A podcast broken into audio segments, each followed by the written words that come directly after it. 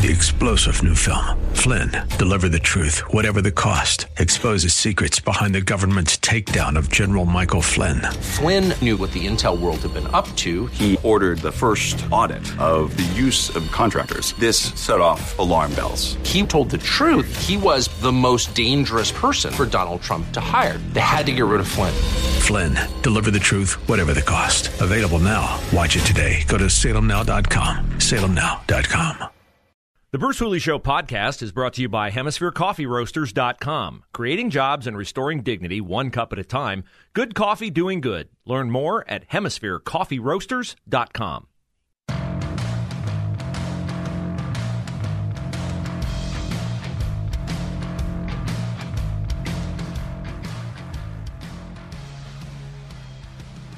Hour number two, Bruce Hooley Show. Heavy today on a reflection on last night's Republican Senate Leadership Forum at Genoa in Westerville. Pretty packed house. Aaron, how many seats did you say, uh, would you say, were empty? The venue seats about 1,500, correct?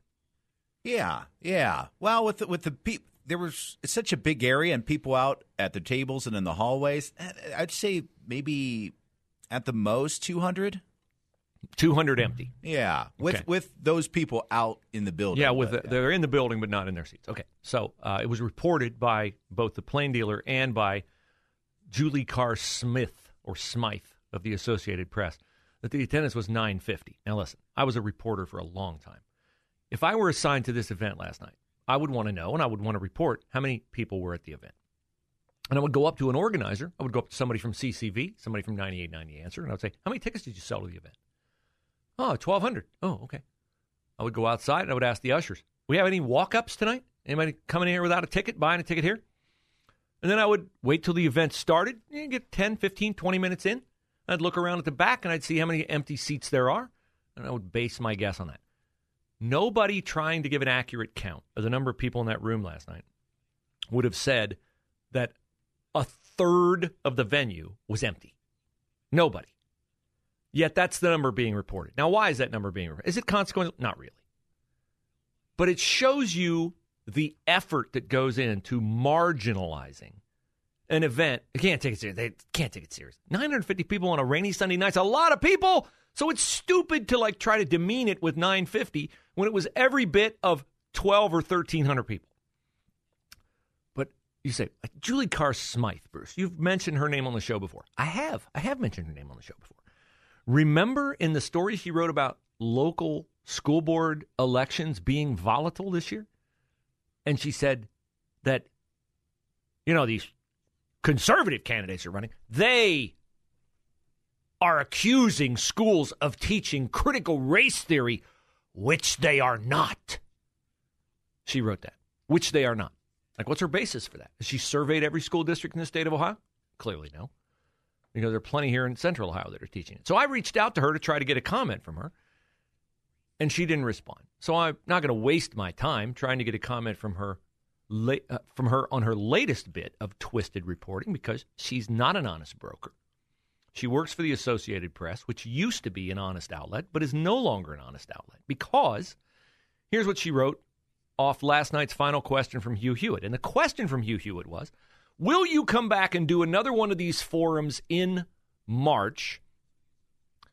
And would you, if so, insist on, if the mainstream media wants to do one of these, would you insist on a conservative person like Hugh's center right? I'm admittedly further right than that. But would you insist on somebody coming who's not PBS, Plain Dealer, Cincinnati Enquirer? Because they're all going to be leftists. They're all going to be Julie Carr Smythe. Here's how she wrote it. At the end of the forum, sponsored by the Center for Christian Virtues American Leadership Forum, moderator Hugh Hewitt, a conservative radio host and author, tried to extract a promise from the candidates that they would refuse to participate in any debate against Democratic U.S. Representative Tim Ryan, should he win his primary, in which media outlets or reporters he dubbed liberal were sponsors or panelists. That's not what Hugh Hewitt asked. That is not even close to what Hugh Hewitt asked. He said, Will you do it? And they all said yes. And then he said, Would you try to get somebody on there who would represent yours? And here's the other thing she wrote, which is a blatant lie. She quotes Hugh saying, Had my friends in the legacy media been here, you would have been asked about January 6th and then January 6th again, which is terrible. Now, from her quote, you would think Hugh is saying that being asked about January 6th is terrible. That is not what he said. He said you would have been asked about January 6th and January 6th again and January 6th and Donald Trump's role in, in January 6th. And we all agree that January 6th was terrible. That's what he said. She makes it sound like the mere fact that you'd be asked about January 6th is terrible. That's not what Hugh Hewitt said. It's not at all what he said. It's not even close to what he said. And there is no chance, zero chance, zip nada, zero, that Julie Carr Smythe is confused on that. Julie Carr Smythe sent this out all over the world because that's what the Associated Press does. It appears on a website, U.S. News and World Report. They have no way of knowing that she's a dishonest broker because they assume if she's working for the Associated Press, which they shouldn't assume this, but they do, oh, get down the middle here from the Associated Press with no opinion injected at all. That's not even opinion. She's just wrong. And she's maliciously wrong. She's purposely wrong.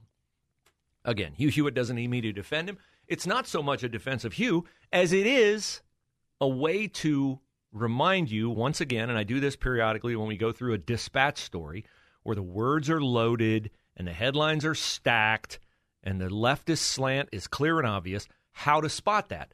So this is just another yet regrettable instance of that. Now, back to the debate itself. Here is Mike Gibbons' opening statement last night in answer to the question, why can you beat Tim Ryan? I'm a businessman, I'm not a politician. And uh, I think the last thing this, this state wants right now is another career politician in office. I can't tell you how physically ill I get every time I hear a career politician pump their arm and say, I'm going to create jobs, jobs, jobs. They don't have the slightest idea how a job is created. Uh, jobs are created by business people taking risk. And we've got to get government out of, uh, out of business regulation. We've got to, uh, to make sure that tax rates stay low. And this guy stands for just the opposite. Now, I also come from a working class background. My grandfather was president of local labor union, labor's union in Cleveland. I'm going to get union support. Um, my ethnicity is great, particularly in Cuyahoga County. Uh, Tim Ryan is going to have his hands full because, frankly, I don't think a career politician knows enough to get elected in this state. Okay, so that's a good answer from Mike Gibbons, but it's not as good an answer as it could be if he'd polish it up get faster, get more pronounced, get more punctual with it. The stuff about politicians don't know how to create jobs, that's a boffo answer. Fantastic answer. Awesome answer. He's totally right. Totally right. Sherrod Brown, no clue how to create a job. The only job Sherrod Brown's ever had is in the public sector. But I bring Sherrod Brown up because is there more of a quintessential disproving of Mike Gibbons' statement that a career politician can't get elected, then the guy who, if Mike Gibbons get elected, gets elected, will be the other senator from Ohio, Sherrod Brown. Sherrod Brown's a career politician. He was boy wonder politician when he ran for the Ohio House when he was 21. Sherrod Brown's been on the public dole his entire life. Sherrod Brown is what's wrong with politics, not just in Ohio, but nationally. But Mike Gibbons saying, eh, career politician can't get elected. Look, it's not just Sherrod Brown. Mike DeWine's a career politician. How long's Mike DeWine been a politician? How many people in the state house have been in there forever? Like, yeah, it sounds great, but it's just not accurate. It's just not accurate. So, this is where Mike Gibbons has to sharpen his message. He's got a lot going for him. I don't know anything about his personal wealth situation. It must be vast because I know he's put a ton of money into TV ads. But the first part of that answer, great. More of that, less of the stuff at the end. I think sometimes last night people talked for 75 seconds because they were waiting for the bell, and they would have been better served to just stop talking. One of the people who were, uh, the two people last night who I thought had the best internal clock, making a cogent statement, finishing the statement at or near the bell, Bernie Moreno, J.D. Vance.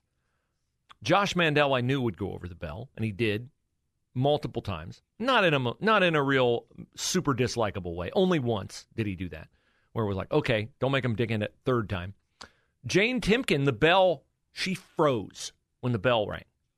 She's just not comfortable in the spotlight, which you would expect because she's been behind the scenes for a long, long time. Now, I'll play Bernie's opening statement for you and an answer from Matt Dolan where he was taking a different position on infrastructure than his fellow candidates. And this is where Matt Dolan will have trouble with the Trump allegiant aspect of the Republican Party. That's ahead on the Bruce Hooley Show.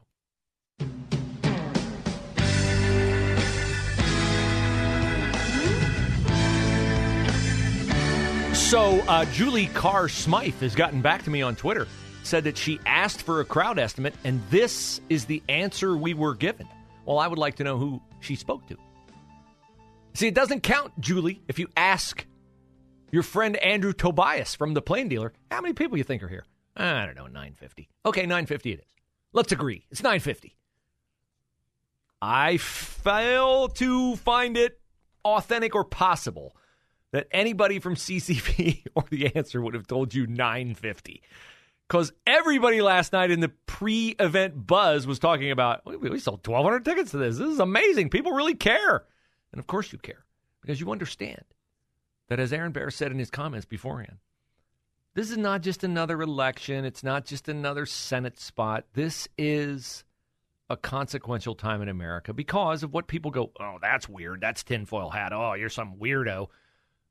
Light and darkness. Yeah, it is a battle of light and darkness. It is a battle of good and evil. No, I'm not contending that Republicans have the market cornered on good.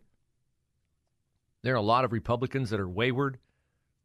But I literally do not know I do not know. This will be the this will be the Bruce Hooley comment of the day that wacko Democrats can capture and play on Twitter, like they do Josh Mandel's out there comments about putting Mark Zuckerberg in jail or about the fact that I believe the election was stolen from Donald J. Trump. That one's being retweeted all over the place today.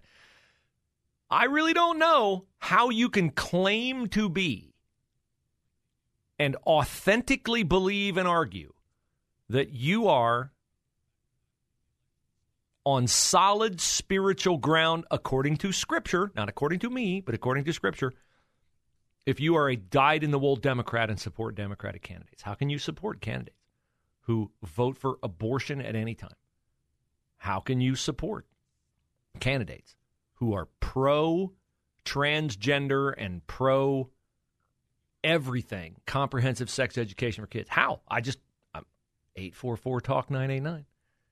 If you can argue it, feel free. The floor is open. Now, here is uh, Matt Dolan last night on the infrastructure bill. This is where he was asked, and all were asked, would you have, like Rob Portman, supported the infrastructure bill that's already passed, one point something trillion, for bridges, roads, and who knows what else? Here is Matt Dolan. Speak up, Matt. Here we go. Rob Portman is fighting for Ohio, and I don't know how you can say you're not you're for Ohio if you didn't wouldn't vote for this bill. Understand what this bill is. It is a very narrow infrastructure bill where half the money is paid for already by your gas tax. So if you're going to pay a gas tax, shouldn't we use it for what's intended to do, and that's build on your infrastructure? The remaining dollars, which does not add to the debt and is not a tax increase, come from, and it's been there from the very beginning you read the bill, it comes from COVID relief dollars and it comes from recouping dollars of fraudulent unemployment. So Rob Portman negotiated a deal that does not raise the debt or your taxes. And this bill does affect us every day. It affects our commerce. You go to Cincinnati, there is a bridge where 3% of our GDP goes across it. We need to make sure commerce can flow. How do you go to Appalachia and say, I'm for you, I'm fighting for you, but I'm not willing to give you broadband? These are significant investments in our electric grid. You know, folks, we want to move on to the new technologies. If we don't have a grid ready to, to, to take it on and to be secure from any cyber attack, what are we doing? We're putting our livelihoods at risk. Okay, so that's a typical Matt Dolan answer. That's a wonky policy answer. That's a Rob Portman kind of answer. Matt Dolan's going to be fine making some compromises to get things done, and he's all about the legislative process. That's his lane. Now, he says he's read the bill. I don't like when you go, wow, if you read the bill, like the rest of you knuckleheads didn't read the bill. J.D. Vance claims he's read the bill, and this is J.D. Vance.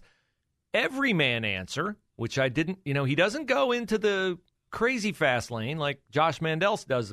J.D. Vance gives a answer here that I think bought him some goodwill with the crowd. You know, Rob's done a lot of good things for the state, but I think this infrastructure bill was a disaster. I think it was a disaster because it spent a lot of money, to Mike's point, that we don't have. But look, if you look at some of the provisions in this bill, included something called the Transportation Equity Act of 2021. I imagine most people have never heard of it. One of the things it does is address the terrible scourge in this country of too many male truck drivers and not enough female truck drivers. Right? This is the sort of thing that gets counted as infrastructure in Washington, D.C. these days. That's not infrastructure. It's totally bogus. It's probably not even neutral. It's a terrible thing to add into federal law. So we're spending money we don't have for terrible ideas. It's, it's like a triple loss for our country and for the state of Ohio. That's an answer that everybody can relate to because it's totally believable that the Biden administration would sneak in some kind of, you know, woke, oh, we need more female truck drivers. Oh, here, you want your bridges? Eh, we got to get our female truck. Which there's nothing wrong with female truck drivers, but do we have to legislate that? That's stupid. So that's how J.D. Vance answered it, and it really, uh, I thought, did a good job. Mike Gibbons had a good answer on the infrastructure side, too. J.D. Vance uh, alluded to it because this came a bit before J.D.'s response. I would not have supported the infrastructure bill. This country is broke. And uh, I, I, spent, I spent much of my early, early career financing infrastructure projects. This bill is not about infrastructure projects. We just, we're going to run a $3 trillion deficit this year. You don't do things you don't have to do. Matt just said it. We're already paying a gas tax. We can build the bridge between Cincinnati and Kentucky with the gas tax, tax that's in existence. It's another reason to spend more money that Republicans have to stand up and just say no. You know, Ohio, it's about Ohio, yes, but Ohio won't be here if the entire country goes down the tubes. And, uh, and that's exactly where we're headed with this crazy spending on the part of Democrats. Also, a very good everyman answer. People can relate to that. Here's Bernie Moreno. Would you have supported the infrastructure bill? The bill does not do real infrastructure, number one. And number two, it's, we do not need more spending. We do not need more spending. We've probably forgotten that in January, the Democrats passed a $1.9 trillion bill called the American Rescue Plan. So, as Republicans, we can't just sit up here and say, no, that's bad, no, that's bad, no, that's bad. We have to off- offer a solution. And the solution certainly can't be to do more of what the Democrats want. I said back in May, before this became a popular issue, that we should take the American Rescue money, which was a big, huge boondoggle, that was the boondoggle, and allow the states, the cities, and the counties to reuse that money for what all of us in this room consider real infrastructure. Now, the good news is the Senate just realized that and two days ago passed that resolution.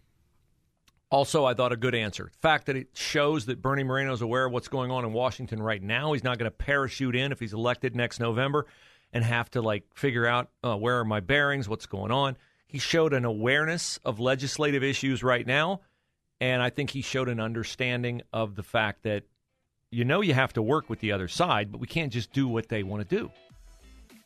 Uh, Matt Dolan gave an answer that I think shows the danger of giving an inch because of the mile that the Democrats will take. We will get to that at 1245. But Janet Yellen did an interview with Jake Tapper yesterday with a lot of really crazy stuff that affects your money. Josh Pick will help us, help us sort that out next.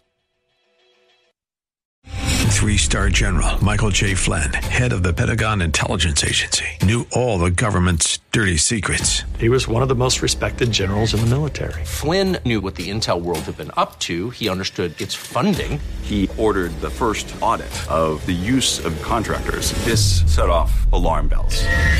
The explosive new documentary, Flynn, Deliver the Truth, Whatever the Cost, uncovers the facts behind this scandal. Flynn told the truth. He was the most dangerous person for Donald Trump to hire. I find out the worst enemy that I'm going to face in my life is right here in America. They took my assessment and they wanted me to change it. And I was like, I'm not changing it. They had to get rid of Flynn.